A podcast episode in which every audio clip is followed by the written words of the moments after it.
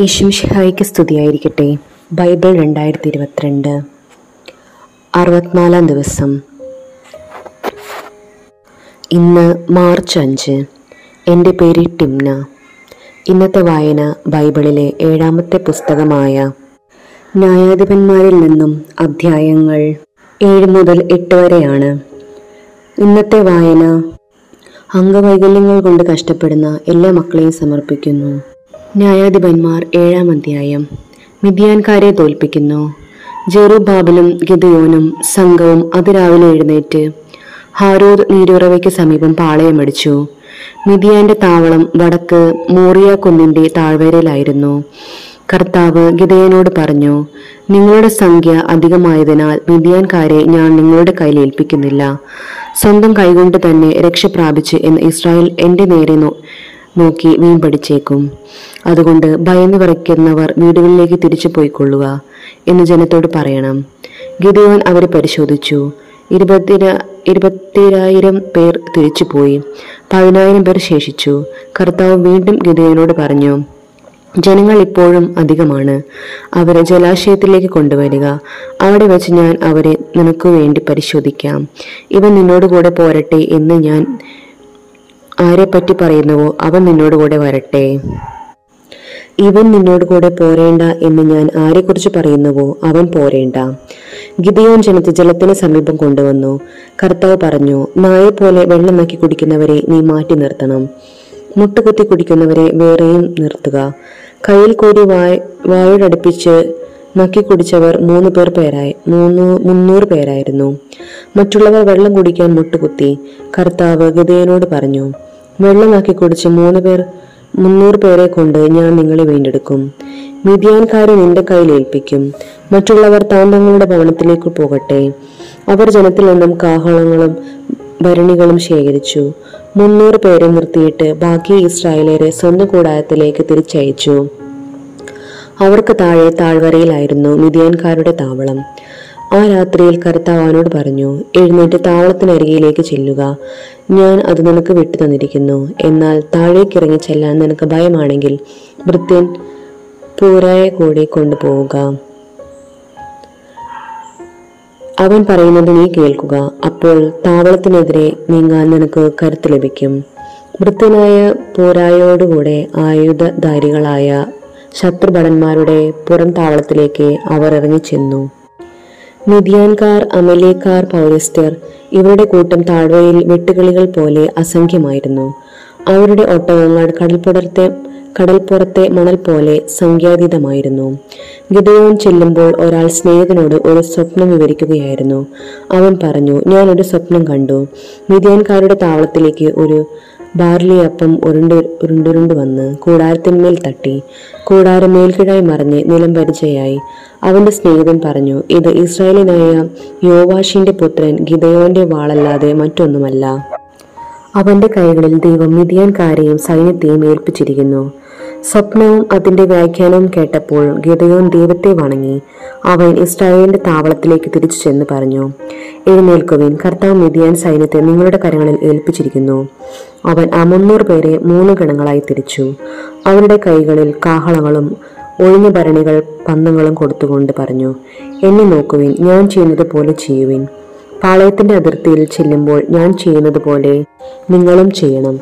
ഞാനും എന്റെ കൂടെയുള്ളവരും കാഹളം മുഴക്കുമ്പോൾ പാളയത്തിന്റെ എല്ലാ ഭാഗങ്ങളിലും കാഹളം മുഴക്കി കർത്താവിനെ വിധയോനും വേണ്ടി എന്ന് ഉദ്ഘോഷിക്കണം. മതയാമാരം ബത്തിൽ ഭടന്മാർ കാവൽ മാറുമ്പോൾ ഗിതയോനും കൂടെയുള്ള നൂറുപേരും പാളയത്തിന്റെ അതിർത്തിയിലെത്തി. അവർ കാഹളം മുഴക്കി.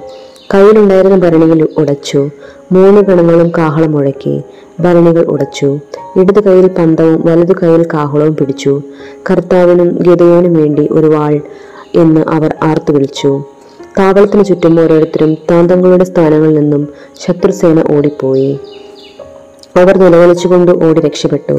ആ മുന്നൂറ് കാഹളങ്ങളും മുഴങ്ങിയപ്പോൾ തന്റെ കൂട്ടുകാരനെയും സഹയോദ്ധാക്കളെയും വാൾ കൊണ്ട് വെട്ടാൻ കർത്താവ് പാളയത്തിലെ ഭടന്മാരെ പ്രേരിപ്പിച്ചു. പട്ടാളം സെരേറ ലക്ഷ്യമാക്കി ഷിത്താവരെയും തബാത്തിൽ കൂടി അബൽമോഹലയുടെ അതിരുവരെയും ഓടി. നഫ്താലി ആഷേർ മനാസെ ഗോത്രങ്ങളിൽ നിന്നും വിളിച്ചുകൂട്ടിയ ഇസ്രായേൽക്കാർ മിതിയാൻകാരെ പിന്തുടർന്നു. ഗിദയോൻ എഫ്രൈം മലനാടിന്റെ എല്ലാ ഭാഗങ്ങളിലും ദൂതന്മാരെ അയച്ചു പറഞ്ഞു മിതിയാൻകാർക്കെതിരെ ഇറങ്ങി വരുവിൻ. ബാറയും ജോർദാനും വരെയുള്ള ജലാശയങ്ങൾ പിടിച്ചെടുക്കുവിൻ. എഫ്രൈംകാർ ഒരുമിച്ച് കൂടി ബത്ബാറയും ജോർദാനും വരെയുള്ള ജലാശയങ്ങൾ കൈവശമാക്കി. മിതിയാനെ പിന്തുടരവേ ഒറേബ് സേബ് എന്നീ മിതിയാൻ പ്രഭുക്കളെ അവർ പിടികൂടി. ഒറേബിന് ഒറേബ് ശിലയിൽ വെച്ചും സേബിനെ സേബു സേബ് മുന്തിരി ചക്കിനരികെ വെച്ചും കൊന്നുകളഞ്ഞു ഒറേബിന്റെ സേബിന്റെയും തലങ്ങൾ അവർ ജോർദാന്റെ അക്കരെ ഗിദയോന്റെ അടുത്തേക്ക് കൊണ്ടുചെന്നു. എഫ്രായിംകാർ ഗിദയോനോട് പറഞ്ഞു നീ എന്ത് എന്താണ് ഇങ്ങനെ ചെയ്തത്? മിതിയാനോട് യുദ്ധത്തിന് പോയപ്പോൾ ഞങ്ങളെ വിളിക്കാത്തതെന്ത് അവർ അവനെ നിഷ്കരണം കുറ്റപ്പെടുത്തി. അവൻ അവരോട് പറഞ്ഞു നിങ്ങൾ ചെയ്തതിനോട് തുലനം ചെയ്യുമ്പോൾ ഞാൻ ചെയ്തത് എത്ര നിസ്സാരം. എഫ്രായിമിലെ കലാപൊരുക്കൽ അബിയേസറിലെ മുന്തിരിക്കൊഴുത്തിനേക്കാൾ എത്രയോ മെച്ചം. മിതിയാൻ പ്രഭുക്കളായ ഓറേബിനെയും സേബിനെയും നിങ്ങളുടെ കൈകൾ ദൈവമേൽപ്പിച്ചു നിങ്ങളോട് താരതമ്യം ചെയ്യുമ്പോൾ എനിക്ക് ചെയ്യാൻ കഴിഞ്ഞത് എത്ര നിസ്സാരം. ഇത് കേട്ടപ്പോൾ അവരുടെ കോപം ശമി ശമിച്ചു. നിന്നെ ക്ഷീണിച്ചിരുന്ന നമ്മെ ക്ഷീണിച്ചിരുന്നിട്ടും ഗതയോനും അവനോടൊപ്പം ഉണ്ടായിരുന്ന മുന്നൂറ് പേരും ശത്രുക്കളെ പിന്തുടർ- പിന്തുടർന്ന് ജോർദാന്റെ മറുകര കടന്നു. സുക്കോത്തിലെ ജനങ്ങളോട് അവൻ പറഞ്ഞു ദയവായി എന്റെ അനുയായികൾക്ക് കുറച്ച് അപ്പം കൊടുക്കുവിൻ. അവർ ക്ഷീണിച്ചിരിക്കുന്നു. ഞാൻ മിതിയാൻ രാജാക്കന്മാരായ സേബായെയും സൽമോനായെയും പിന്തുടർന്ന് ആക്രമിക്കാൻ പോവുകയാണ്. സുക്കോത്തിലെ പ്രമാണികൾ ചോദിച്ചു സേബായും സൽമോനായും നിന്റെ കയ്യിൽ പെട്ടിട്ടു പെട്ടുകഴിഞ്ഞോ? എന്തിനു നിന്റെ പട്ടാളത്തിന് ഞങ്ങൾ അപ്പം തരണം? ഗിതയോൻ പറഞ്ഞു ആകട്ടെ. സെബാനെയും സൽമുനായെയും കർത്താവ് എന്റെ കയ്യിൽ ഏൽപ്പിച്ചു കഴിയുമ്പോൾ നിങ്ങളുടെ ദേഹം കാട്ടിലെ മുള്ളുകൊണ്ടും കാരമുള്ളുകൊണ്ടും ഞാൻ ചീന്തിക്കേറും. അവിടെ നിന്ന് അവൻ പൊന്നുവേലിൽ പൊന്നുവേലിലേക്ക് പോയി. അവരോട് അപ്രകാരം തന്നെ ആവശ്യപ്പെട്ടു. എന്നാൽ അവരും സുക്കൂത്ത് ദേശക്കാരെ പോലെ തന്നെ മറുപടി നൽകി. അവൻ പൊന്നുവേൽ നിവാസികളോട് പറഞ്ഞു വിജയിയായി തിരിച്ചു വരുമ്പോൾ ഈ ഗോപുരം ഞാൻ തകർത്തു കളയും.